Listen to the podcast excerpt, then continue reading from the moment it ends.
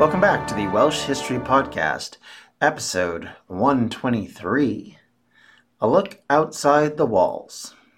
During the previous 122 episodes of this podcast, we generally focused on Welsh history, obviously, as it's a Welsh history podcast. Uh, we've had to talk about English politics and Roman influences, as well as Roman culture and the derivatives that came after, because, of course, those affected Wales. We don't focus on major world events too often, as they usually don't affect our history directly, or if they do, they can be very short and very quickly dealt with, or at least relatively so, anyway. So, with that in mind, we generally, over the course of these larger events, focus in on the Welsh context, such as things like the Black Plague, Vikings, maybe a general comment or three about the rise of Christianity. Those are the kind of things, things like the Crusades. We, we do talk about these larger events, but we do try and avoid getting into too many specifics because I think that actually becomes a bit of a problem because then the podcast starts to veer off into all sorts of weird ways. And so, for that reason alone, I try and stick away from that kind of stuff. But I think it is important for you to have larger context on occasion Thus, I will clarify certain things to try and give some informational explanations. And this week is kind of one of those situations.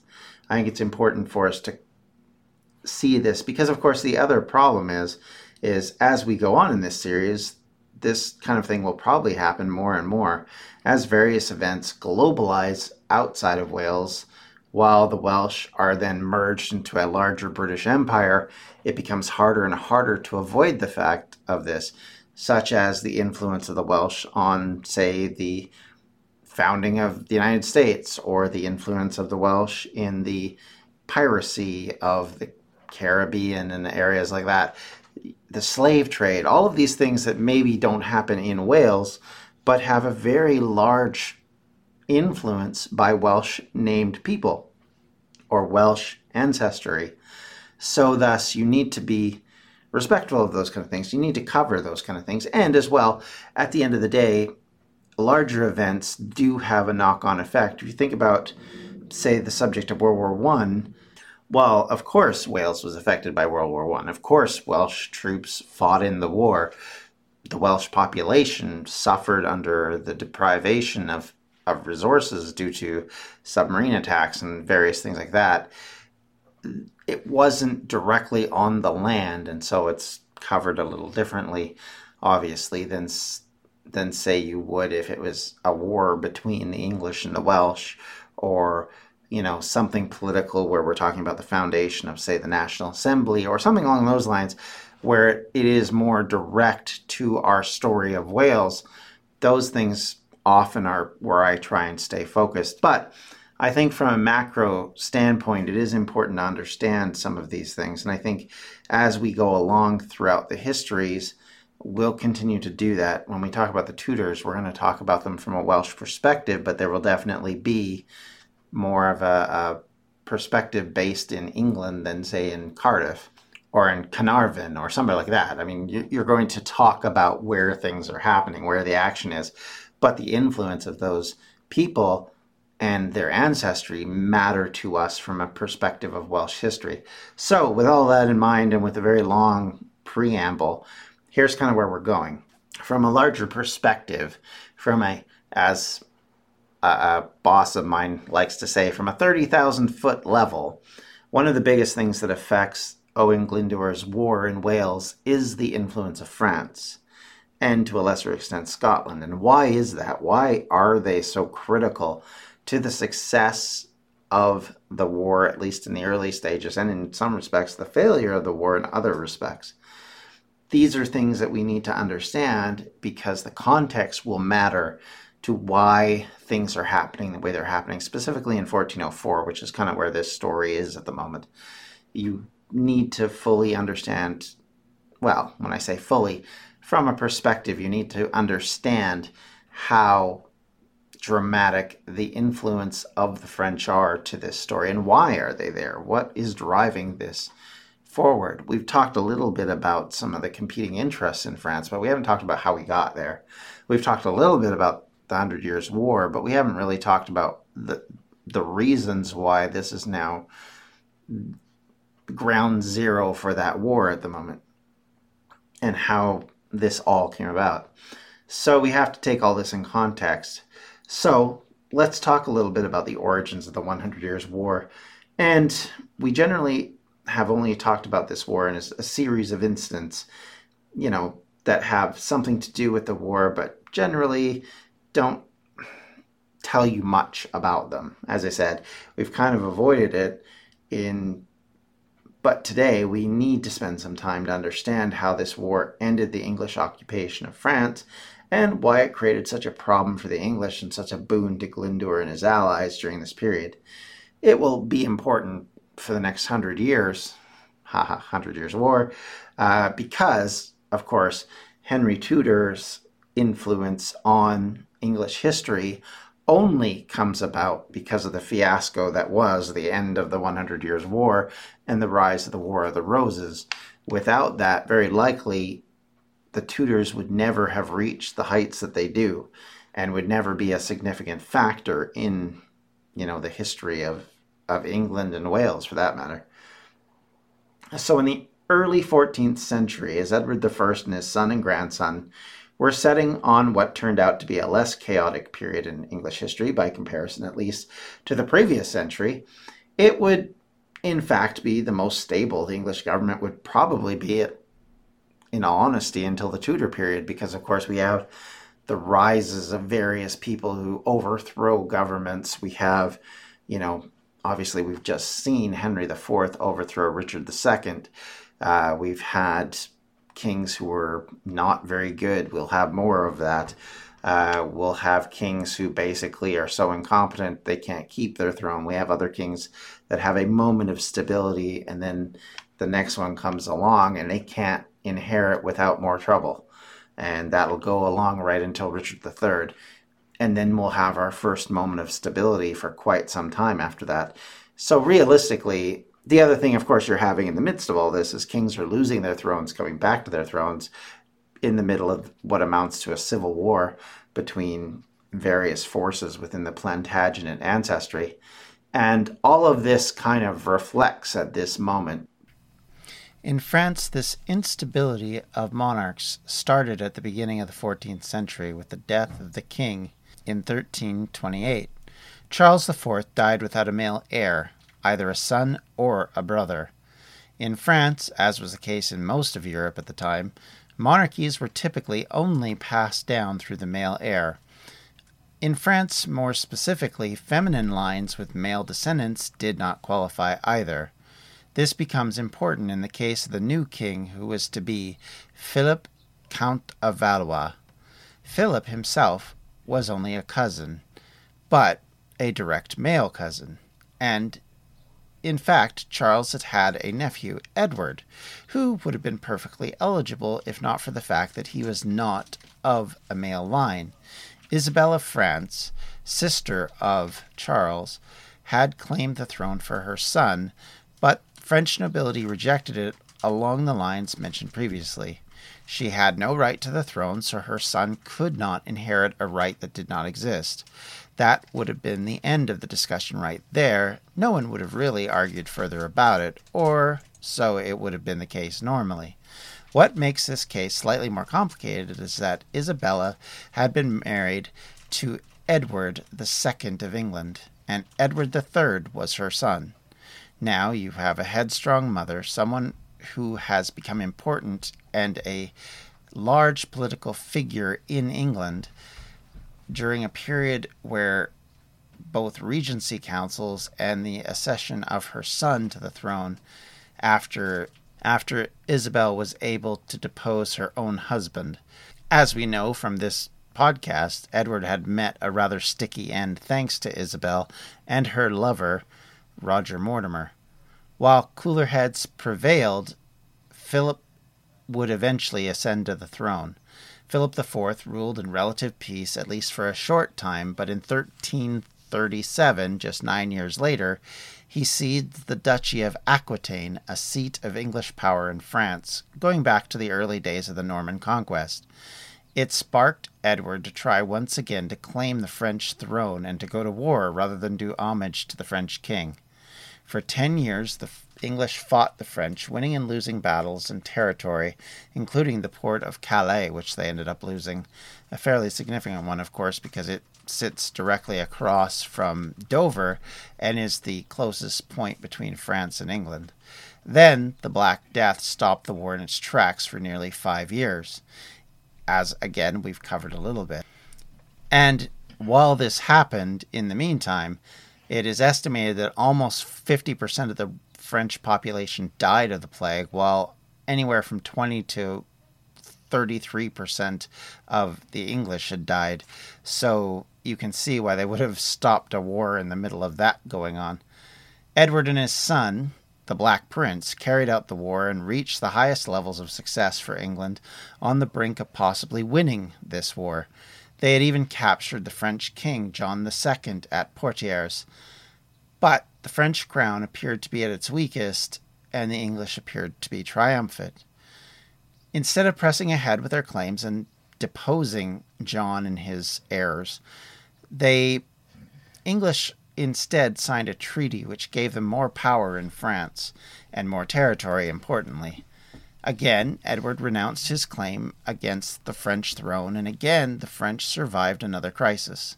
The peace treaty of 1360 lasted almost a decade. With a new French king on the throne, Charles V, disputes over various duchies and kingdoms led to another round of open warfare as Edward again tried to regain territory.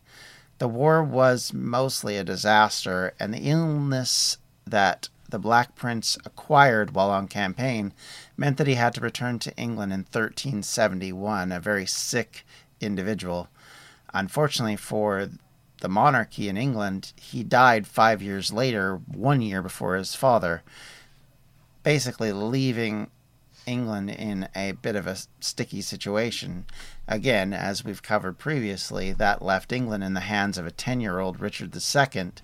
And as we pretty much covered Richard's life as much as it really needs to be covered for the sake of this podcast, we're going to step away from that and go back to France because the key to all this was that in 1380, Charles V died. Charles V had been a very strong king, was able to recover a lot of what the French had lost during the wars earlier in the 14th century, and had been able to force the English to sign peace treaties. However, after his death, Charles VI ascended to the throne, and during the early part of his reign was able to gain a peace treaty between the English that was supposed to last for about 28 years. Uh, as part of that pact, he actually married his daughter Isabella to Richard II in an attempt to try and unify the two kingdoms, or at least put a stop to basically what was the 100 Years' War. Uh, as we know, that didn't really work out for anybody, but that was at least part of the process. After Charles VI assumed the throne, unfortunately for France, he was a much more unstable king, and an unstable king who lived a long life. He had mental illnesses which caused him to be unable to govern for periods of time. In some periods, he would have. If you're like me and eating healthy is a bit of a problem, let me bend your ear a little bit to eat stress free this spring with Factor's delicious, ready to eat meals. Every fresh, never frozen meal is chef crafted, dietitian approved, and ready to eat in just two minutes. Choose from a weekly menu of 35 options, including popular options like Calorie Smart, Keto, Protein Plus, or Vegan and Veggies. Also, discover more than 60 add ons every week, like breakfast, on the go lunch, snacks, and beverages to help you stay fueled and feel good all day long. What are you waiting for? Get started today and fuel up for your springtime goals. Get chef prepared meals on the table in two minutes with Factor's ready to eat meals so you can get back to doing what you love this spring. Also, if you're looking for gourmet meals, try meals that feature premium ingredients like filet mignon, shrimp, truffle butter, broccolini, and asparagus. We're celebrating Earth Day all month long. Look out for the Earth Month Eats badge on the menu for our lowest carbon footprint meals. Head to factormeals.com slash welshhistorypod50 and use the code welshhistorypod50 to get 50% off your first month plus 20% off your next month. That's code welshhistorypod50 at factormeals.com slash welshhistorypod50 to get 50% off your first box plus 20% off your next box while your subscription is active. I'm Ken Harbaugh, host of Warriors in Their Own Words, a podcast that presents the unvarnished, unsanitized truth of what we have asked of those who defend this nation. As a country, we need these stories more than ever. Stories from Americans who have borne the battle, including 30 year old remastered interviews with veterans from World War I recounting their time in the trenches of Europe, and with veterans from World War II, Korea, Vietnam, and from our most recent conflicts in Iraq, Afghanistan, and other battlefields Americans may never have heard of. Hear their stories by listening to Warriors in Their Own Words wherever you find podcasts. Seemed like dementia. He was unable to remember people or even know that he himself was king. He grew paranoid and fearful of those around him and did not recognize them, including his own wife. These bouts would go on throughout his life, so he would go through periods of lucidity and then completely lose it for a while. This is something that we'll be talking in more depth about later as another sixth Henry the Sixth goes through exactly the same process in the middle of the War of the Roses, which leads to the instability that will happen at that point for England. This has meant that lords of the court in France were much more powerful and had sometimes undue influence because of all of this problem. Most surprising aspect of this was that Charles remained king for 42 years. As I said, he had a very long reign and was a, in part, of course, because he ascended to the throne at 10. But nonetheless, the reality still is, is that he was a very durable king, if not a very gr- good king.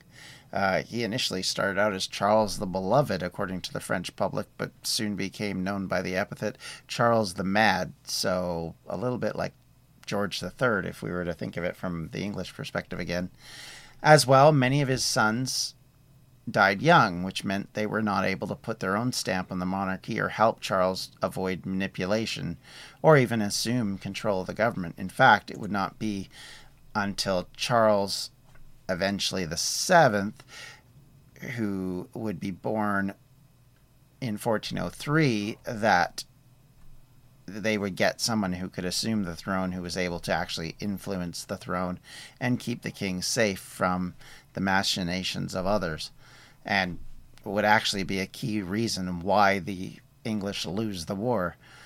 The war comes to an end in this period again because of Richard's own troubles at home, and a new treaty in 1389 ended direct warfare between the two sides, at least in France, until 1415. As we know, this did not mean that the war fully ended. More often than not, it just turned into proxy wars, the English and French fighting various allies of the other side. In the case of England, of course, in the 1390s and the beginning of the 1400s, they would end up fighting wars in Scotland, who were a French ally. They would fire, fight uh, various people in Ireland who were supported by the French, and of course would fight the Welsh, who again were supported by the French. So all of this is still going on to some degree. All of this is still happening as far as the English are concerned in concert to the 100 Years' War, which I guess is why it's the 100 Years' War, because the name is kind of a misnomer because the war happens over 119 years specifically, and it doesn't happen all the time. There isn't constant warfare between France and England during that entire period. There are moments of peace. There just isn't a final treaty that ends the war once and for all. And the reality of it is, the large driving force of the war is the fact that the French want to take back the territory that the English have, or control it, or at least force the English to do homage as more or less duke of the region they're controlling and not as a proper king on the same level as the king of France.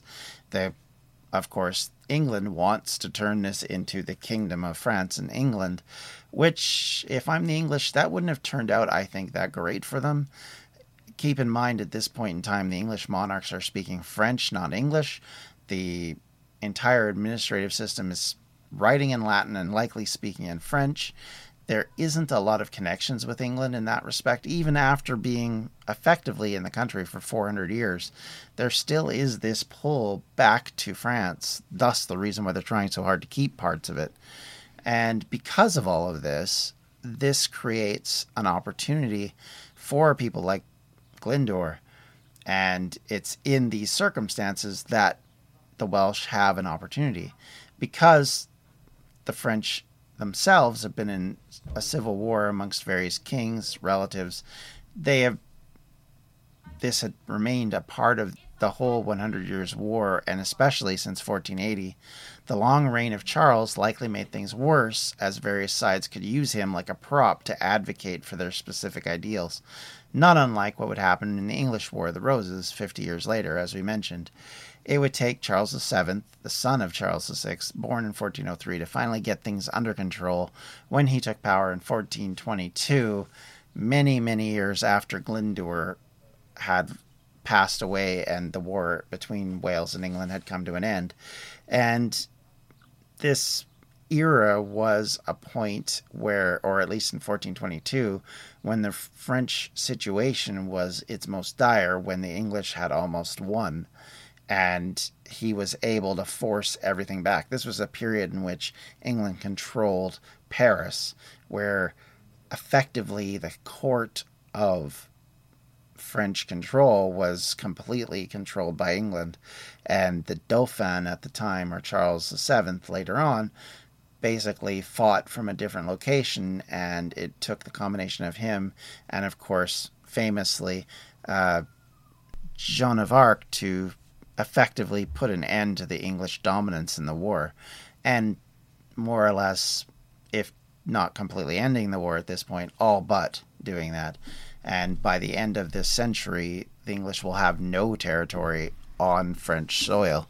So you have all of this going on, and in the midst of all this, at this time of great importance for the French, at a time of relative peace, one would say, uh, you have guys like Owen Glyndwr who are rising up, who would be very important to them.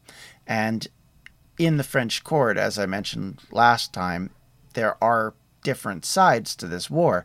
Part of the reason why the English are making such headway is because they have allies within the court of France who are helping them in this fight.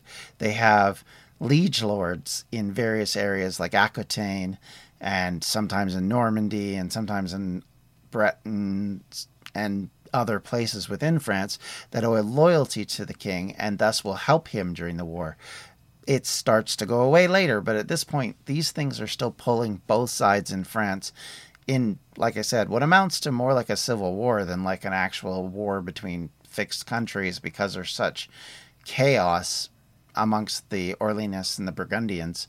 And at this point, you have the northern French lords basically following, you know, the idea of French independence and following the Dauphin and trying to avoid this problem and trying to figure a way out of the issue of having such dominant control by the English. So, as we're looking at this from a historical perspective, you have to keep in mind that you have major things going on outside of Wales, which are then influencing what's going on inside of Wales. Because, as mentioned several times now, you have a society which is being funded and a rebellion that is being funded by the French and is being soldiered eventually as well by the French. At the height of it, it will be the French that will help motivate the Welsh in some of their biggest battles, open field battles, specifically against the English. And had everybody held their nerve, who knows what would have happened. So you have a lot of that going on as we're going through this process. And we, next week we'll get more into what's going on back in Wales. But I, I did think that we needed some context and we needed to understand kind of how we got here. Why to the French, specifically one party of the French, uh, Wales becomes a point of contention. And it's at the same time that the Burgundians are in the ascendancy and they are able to influence what is going on in court and influence specifically Charles VI to get behind this ideal of taking basically what amounts to a, a, a secondary state or a newborn state and trying to help it gain its independence and add to the collection of allies and loyal kingdoms that will help the French deal with the English, keep them cornered, keep them effectively unable to resist the French demands. And how different would have this been had the Welsh succeeded? And you have what amounts to two independent kingdoms on either side of England who are allied with the, you know, one of the biggest nations in Europe. Would that have made a difference later on in other wars, like the Seven Years' War, and which is some people consider one of the first world wars between these two sides? We it, you know, it's impossible to say. That's a guessing game, obviously, and and we'll talk somewhat about speculation about what would have happened had Owen actually continued to hold his independence for Wales and be Owen the Fourth. Whether that would have actually achieved anything after his death, that's the kind of stuff we have to talk about at some point. But for now, this is kind of where we're at. This is kind of the outside the wall perspective of why we have such influence and such willingness by the French to take this ideal on, to fight this war, and to be willing to die for this war in a little country that they really don't have a lot of reason to do if it wasn't for the fact that they were already fighting the English tooth and nail across the you know France themselves. So, and of course, you have to wonder what sort of loyalty the French had, considering they had loyal Welsh soldiers who had worked with them, fought with them, died with them, defending French ideals, without necessarily getting the support in the past. So all of this kind of comes back to question at this point, and and how this works out. And now we will see the war take on a very different aspect and a very large change from where it had been you know, a, a dispute between various English nobles effectively to being a war between two large nation states being fought in a proxy nation effectively. So, with that, if you have any questions, comments, or concerns, you can always reach me at the Welsh History Podcast at gmail.com or on Twitter at twitter.com forward slash Welsh History Pod or on Facebook at facebook.com forward slash Welsh History Podcast. And if you have interest, I have a Patreon, patreon.com forward slash, surprisingly enough, Welsh History Podcast. And uh, thanks you to all my patrons who help fund this podcast. Without you guys, I couldn't do this. Anyway, till next time, bye. This has been a Distractions Media production, and for everything we do, check out distractionsmedia.com. Hey, podcast listeners, I'm Paul Brandus introducing my podcast, Countdown to Dallas. It's a fascinating, in depth look at the seemingly unconnected events that led to the assassination of President John F. Kennedy. It's based on my book of the same title. In that book and in this podcast, I go all the way back to 1939 when Lee Harvey Oswald was born into a troubled and dysfunctional family. I'll follow his transient and often violent teenage years and young adulthood, painting a fuller picture of the man who would later become Kennedy's killer. I also take a look at events unfolding in that era, like Cuba and Vietnam, and I'll unpack the conspiracy theories too, not one of which has ever been conclusively proven. Subscribe to Countdown to Dallas at evergreenpodcasts.com or your favorite listening app October 31st.